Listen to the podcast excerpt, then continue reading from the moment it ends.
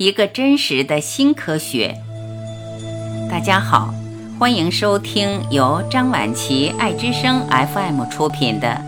杨定一博士全部生命系列之头脑的东西，作者杨定一博士，编者陈梦怡，播音张晚琪。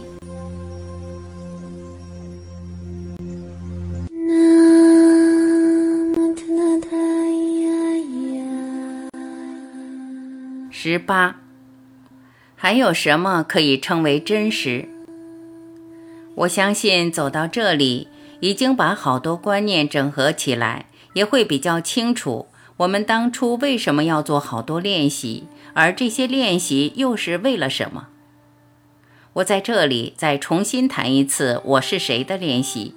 相信你的理解到现在已经完全不一样，而可以跟你自己的体会做一个对照。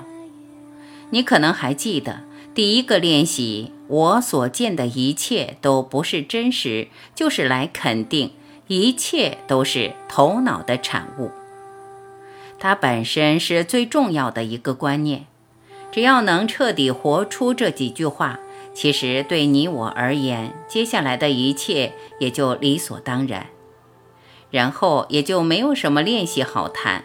可以这么说，无论是我是谁或其他作品所带出来的练习还没有做，自然已经完成了。你或许也还记得我是谁第二个练习，真正的我没有生过也没有死过，也就是在提醒我们，其实没有生死，最多是永恒。然而就连永恒这两个字最多也只是比喻，毕竟真实并不等于无常的对等，真实本身是没有特质可谈的。接下来我也不断提醒，连你我都不可能有一个独立的生命，这个世界的一切都不过是头脑的东西，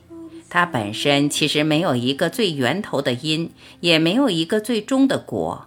是我们人认定有一个最源头的发生，还拿自己当基准，一步步从人类往前推到猴子，再往前推到大霹雳。然而推到底，根本难以想象大霹雳之前又是什么。再用一个比喻来表达，就好像一个很美的美人鱼，不知道是从哪里冒出来的，它在虚空中漂浮着，突然间看到海水，也就完全适应了，认为自己就是水中的生物。海里不光是有生物，而且样样都是区隔的，也就这样子衍生很完整的生态系。他欣赏着海里美丽的珊瑚，逗弄五彩缤纷的小丑鱼。有一天他突然转过身来，看到自己的倒影，才发现原来自己是那么的美。然而除了自己什么都没有，他才发现这个世界全部都是幻觉，是自己延伸出来的。接下来自己怎么来的他不追究，往哪里去他也不管，最多是停留在自己的美。我们人类也是如此，其实我没有根源也没有终点，我们去追究生命的根源，非但永远追查不完，而且这种追求本身对我们没有任何解答的作用，是直到有一天我们突然转过身来，知道自己真正是谁，才明白自己含着一切的答案，而我们想要追求的本身就是它。这个真正的自己没有生过也没有死过，是透过我们头脑的作业，一切才仿佛有一个头尾。